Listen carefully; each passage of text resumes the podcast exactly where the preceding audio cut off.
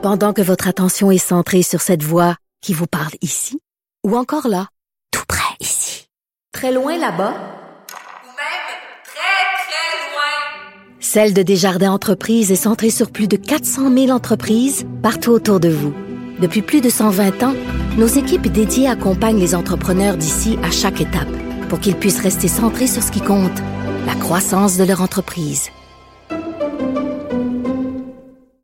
Bon vendredi tout le monde, j'espère que vous allez bien. On va passer deux heures ensemble avant de se quitter pour aller vaquer à la fin de semaine, c'est-à-dire aller boire beaucoup trop de vin et manger gras. En tout cas, moi, c'est ce que je vais faire en fin de semaine. Mais avant, on a plein de sujets pour vous et j'avais envie de vous raconter pour débuter l'émission que cette nuit, j'ai vécu un traumatisme sans m'en rendre compte. Oui, oui, oui. Il y a un tremblement de terre euh, d'une magnitude de 3,3 sur l'échelle de Richter qui a secoué l'est de Montréal et la Montérégie. Et la secousse s'est produite vers 3h22 du matin.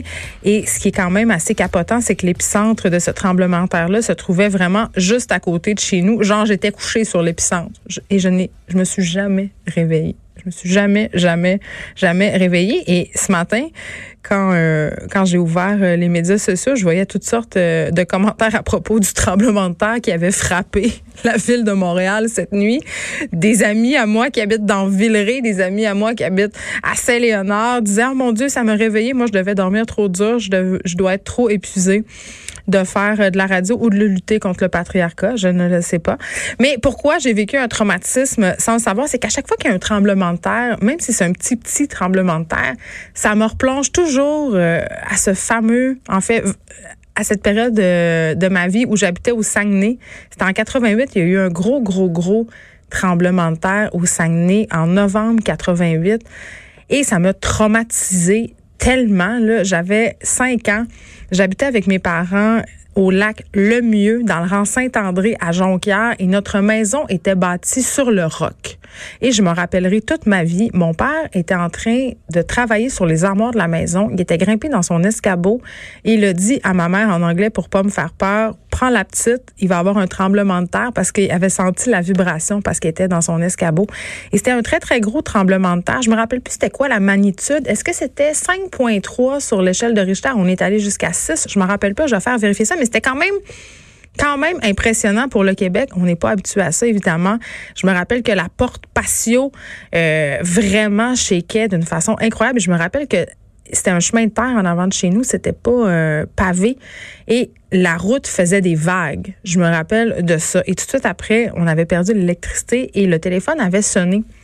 Et ça, c'est un souvenir vraiment marquant de mon enfance. C'était une dame c'était une dame qui appelait, en fait, c'était une erreur de numéro. C'est ma mère qui a répondu au téléphone. Le tremblement de terre, euh, on me dit que c'était 6 sur l'échelle de Richter. Donc, c'est quand même une grosse secousse pour le Québec.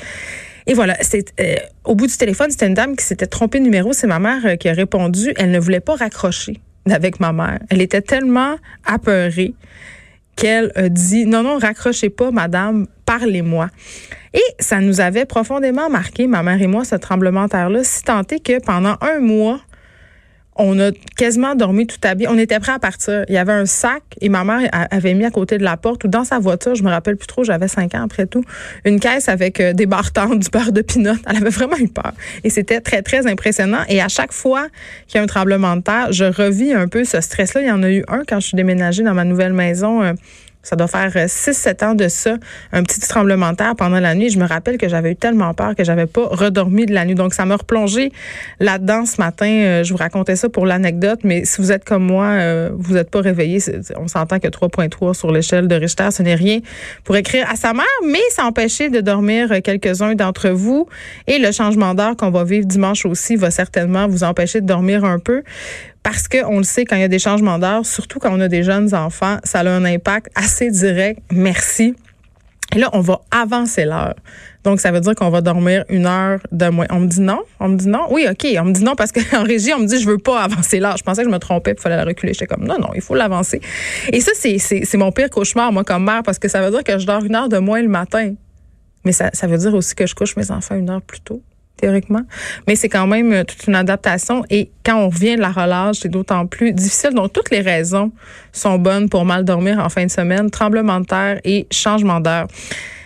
Une autre raison de mal dormir, c'est la journée euh, internationale du droit des femmes euh, qui s'en vient le 8 mars. Beaucoup de contenus déjà euh, ont commencé à circuler dans les médias par rapport à cette journée-là qu'on aime bien souligner à chaque année. Et je vous dis au passage que la journée de la femme, ça n'existe pas. Hein. C'est pas la fête des femmes. Par ailleurs, il y a toutes sortes de magasins qui en profitent pour faire des rabais. Exemple, un magazine que j'aime bien m'a envoyé, je suis abonnée à leur infolettre et ils m'ont envoyé un, un, courriel pour me dire que le 8 mars, il y aurait 5% de rabais. Hey, merci beaucoup, la gang. Tu sais, c'est toujours un peu ridicule de souligner la journée internationale du droit des femmes avec des rabais de magasinage. Comme si être une femme, ça signifiait magasiner. Puis c'est pas une journée pour célébrer la femme, c'est une journée pour se dire, hey, la gang, ça se pourrait-tu que partout dans le monde, hein, on, soit encore dans des luttes par rapport à l'égalité homme-femme et même au Québec, même si je sais qu'il y, a beaucoup de personnes qui n'aiment pas entendre ça, on a encore bien du chemin à faire. Et je chroniquais euh, dans le journal de Montréal et dans le journal de Québec ce matin, euh, bon, à propos justement euh, de ces de ces drames conjugaux qui frappent le Québec depuis ben, depuis toujours en fait. J'ai envie de dire le nombre de meurtres conjugaux est affreusement stable et ça depuis des années. Et bon, euh, j'ai appelé ça silence, on meurt. Ça frappe l'imaginaire, évidemment, mais je disais, euh, le devoir fait une vigile des meurtres de femmes euh, depuis 2020. Et depuis le début de l'année seulement, on a Jaël Quentin, Annie Konaek, Marilyn Lévesque. Ça, vous connaissez ce, nom, ce nom-là peut-être davantage parce qu'il a été médiatisé beaucoup. Océane Boyer aussi. Par ailleurs, ce sont ses funérailles. Aujourd'hui, on parlera à un journaliste qui est sur les lieux. Euh, on a aussi une euh, quinquagénaire non identifiée qui vivait dans la région de Gatineau avec son conjoint. Des femmes qui ont trouvé la mort là, depuis le début 2020. Donc, on est à 1, 2, 3, 4, 5 femmes. Puis on est juste au début mars. C'est quand même beaucoup de femmes là, hein, qui sont décédées. 10 en fait. 10, c'est le nombre moyen de Québécoises qui périssent chaque année aux mains de leurs conjoints ou de leurs ex-conjoints. Puis quand je dis 10, c'est des femmes qui meurent. J'ai fait fi dans mon dans ma chronique de tous les cas des tentatives de meurtre qui, avortent, qui échouent, euh, de la violence conjugale au quotidien, les coups, la violence verbale, la violence psychologique, la violence économique que vivent des milliers, milliers de Québécoises chaque jour. Et quand je dis des milliers, on parle environ de 800 000 Québécoises qui auraient été victimes de violences conjugales pendant leur vie. Et là, il y avait toutes sortes de petits commentaires en bas de mon texte pour me dire Ouais, mais t'as pris tes sources où? Je vais vous dire, mes sources, je les ai pris où? J'ai fait bien attention de ne pas m'abreuver aux sources trop féministes pour pas me le faire reprocher parce qu'il y a un observatoire des féminicides au Canada. Mais c'est pas là que j'ai pris mes chiffres. Mes chiffres viennent du ministère euh, de la Justice et du ministère de la Sécurité publique. Donc, hein? Je pense pas qu'il peut avoir plus objectif que ça. Et euh, ce qui m'a frappé aussi, puisque je soulignais euh, dans mon intervention, dans ma chronique, c'est qu'on apprenait récemment, c'est Radio-Canada qui a fait un article là-dessus. D'ailleurs, euh, ils ont fait une super programmation. Hier, Céline Ganipo a animé une émission formidable sur les meurtres de femmes. On peut aller la revoir sur Internet. on apprenait récemment que l'endroit le plus dangereux pour une femme, c'est sa propre maison. Parce que oui, la majorité des femmes assassinées au pays le sont par un proche, souvent des suites d'une rupture amoureuse. On en a parlé souvent ici à l'émission. Le moment le plus crucial, le plus dangereux quand on est dans une dynamique de violence conjugale, c'est le moment de la rupture. À ce moment-là, le risque grimpe, la probabilité pour qu'une femme soit attaquée, violentée, assassinée monte en flèche. Et là, je vous ai donné des statistiques pour le Québec, mais il faut savoir qu'au Canada, c'est une femme qui est tuée par son conjoint tous les sept jours tous les sept jours au Canada, une femme meurt des mains de son conjoint. Tu sais, quand je vous dis ça, puis je sais qu'il y a des gens qui sont assis et qui disent Ben voyons, ça se peut pas. Ça se peut pas, c'est impossible, on ferait quelque chose. Imaginez si c'était un enfant qui mourrait tous les sept jours. On, on aurait mille commissions d'enquête. Ça se passe pas, tu sais, dans un pays où les droits sont pas égaux. Là. Ça se passe pas, genre, je donnais l'exemple du Yémen, ça pourrait être l'Arabie saoudite des pays où, aux yeux de la loi, les femmes ne sont pas égales à leurs congénères masculins. Ça se passe ici chez nous, au Québec, au Canada. Et dans notre province, il y a des femmes qui sont tuées chaque semaine, chaque mois, parce qu'elles sont des femmes. je, me suis amusée, euh, vraiment en guillemets, parce que j'ai pas trouvé ça amusant du tout, à en nommer quelques-unes dans mon billet. Je me suis arrêtée, je pense, au bout de 10. J'aurais pu dérouler cette liste-là à l'infini. tu sais, moi, je me pose la question. Euh, hier, on parlait avec Véronique Yvon, tu sais, par rapport à, cette, euh, à ce comité transpartisan qui a été mis sur pied, ça fait un an, pour gérer un peu cette question-là de la violence conjugale au Québec, des agressions sexuelles aussi. Tu sais, c'est plate à dire, mais je vous le disais, là, les statistiques par rapport aux meurtres conjugaux, tout ça, sont affreusement stables. Puis pour les femmes qui sont mortes cette année, qui sont mortes l'année passée, je pense entre autres euh, Chloé Labrie, Josiane Arguin, Linda Lalonde, il y en a plein, là, Daphné Huard-Boudreau, Véronique Barbe, il n'y a plus rien à faire. Elles sont mortes, ces femmes-là. Mais pour les autres, c'est le temps qu'on fasse de quoi pour leur sauver la vie. C'est assez les commissions d'enquête, agissons. Puis, ce que je trouve intéressant, c'est qu'en ce moment, il y a une espèce de momentum gouvernemental. J'ai l'impression qu'on qu'on veut changer les affaires véritablement, puis qu'il va y avoir des gestes concrets qui vont être posés. On soulevait hier l'idée de créer un tribunal spécial pour les victimes d'agressions sexuelles, les victimes de violences conjugales. Ça serait déjà un bon début. Mais j'étais contente parce que il y a des gars qui sont venus écrire euh, sous ma chronique puis sous euh, sous mon sur ma page Facebook sur laquelle j'ai partagé ma chronique qu'il fallait aussi éduquer les garçons. Puis je trouvais ça le fun que ça, ça vienne des gars. Parce que souvent, quand on fait des chroniques comme ça, les gars se sentent attaqués. Et je trouve ça dommage. C'est comme si certains hommes pensent que parce qu'on dénonce en quelque sorte la violence conjugale, parce qu'on dénonce les meurtres conjugaux, qu'on parle d'eux autres. Tu sais, qu'on dit les hommes sont violents, les hommes sont, sont des agresseurs systématiquement. C'est tellement pas ça que je dis. Et c'est quand même assez paradoxal parce que depuis ce matin, je reçois des commentaires excessivement violents de la part d'hommes qui me disent justement que tous les hommes ne sont pas des assassins, des agresseurs. Donc, si je résume, je fais un texte qui dénonce la violence faite aux femmes et je reçois des commentaires violents pour me dire Ta grosse conne, tous les hommes ne sont pas des assassins et des agresseurs. Tu sais, c'est quand même. Je suis un peu tannée qu'on soit toujours en train de se justifier puis qu'on soit toujours en train de devoir dire je, Hey, la gang, je suis pas en train de parler de tous les hommes, là. attention, là, je, non, je suis en train de dire que certains hommes qui ont des problèmes de gestion de la colère, qui ont des problèmes avec la gestion de la rupture amoureuse, je suis pas en train de dire que les hommes sont fondamentalement mauvais. Je suis en train de dire qu'il y a des hommes qui sont élevés dans une certaine culture et qui sont incapables de gérer le fait qu'on les quitte, qui sont incapables de gérer le fait qu'une femme puisse refaire sa vie avec quelqu'un d'autre et pour régler ce problème-là, en viennent à les assassiner. Je veux dire, les femmes sont davantage victimes de violences conjugales. C'est pas moi qui le dis, là. J'ai pas sorti ça d'un chapeau un matin. Je me suis dit, ah, c'est la journée de la femme. Pourquoi ne pas inventer des faits pour faire mon point? Non, non, c'est pas moi qui le dis.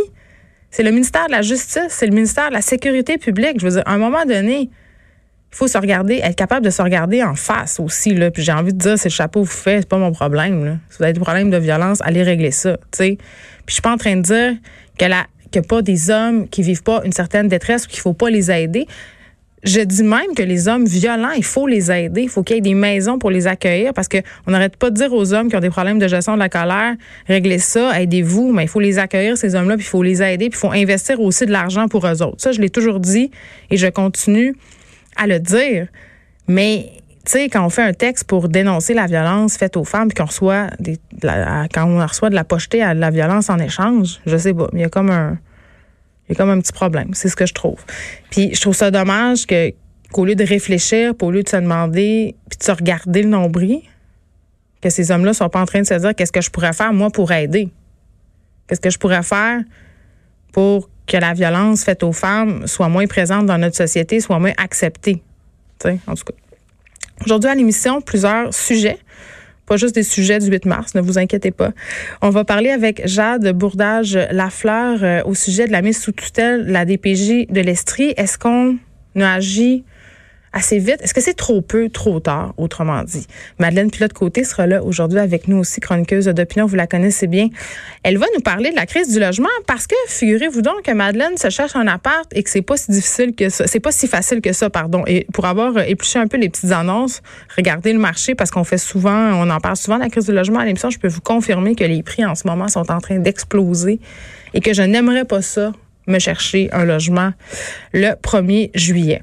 On va faire aussi un retour sur cet article de la presse sur la présence de mineurs dans les rêves euh, et ça inquiète les ça inquiète la coroner Marie-Pierre Charland, il va venir euh, nous en parler. La consommation de drogue notamment qui mène à des overdoses qui mènent euh, à la mort de certains usagers. Est-ce qu'on devrait tout simplement pas interdire les mineurs dans les raves? Moi je sais pas, je sais pas si c'est la bonne affaire. Pour vrai je, je, vous donne tout de suite mon billet. J'en ai parlé souvent. Je pense pas que la répression en ce qui a trait aux drogues, ce soit la bonne façon de faire pour parler aux jeunes peut-être un petit débat à venir avec Marie-Pierre, euh, pas Marie-Pierre pardon, Marie-Pierre Charland. Marie-Pierre Ramon, c'est la, c'est celle qu'on va recevoir pour nous parler de comment bien entretenir ses réseaux sociaux dans un cadre professionnel. Il y a une personne sur deux qui est sur euh, les médias sociaux et les employeurs, vraiment, désormais, systématiquement ou presque, regardent notre page Facebook, notre compte Instagram, notre compte LinkedIn pour voir un peu de quel bois on chauffe. C'est-à-dire, est-ce que je, je pose des photos de moi bien saoul en bobette? Que ça pourrait me qualifier pour certains emplois.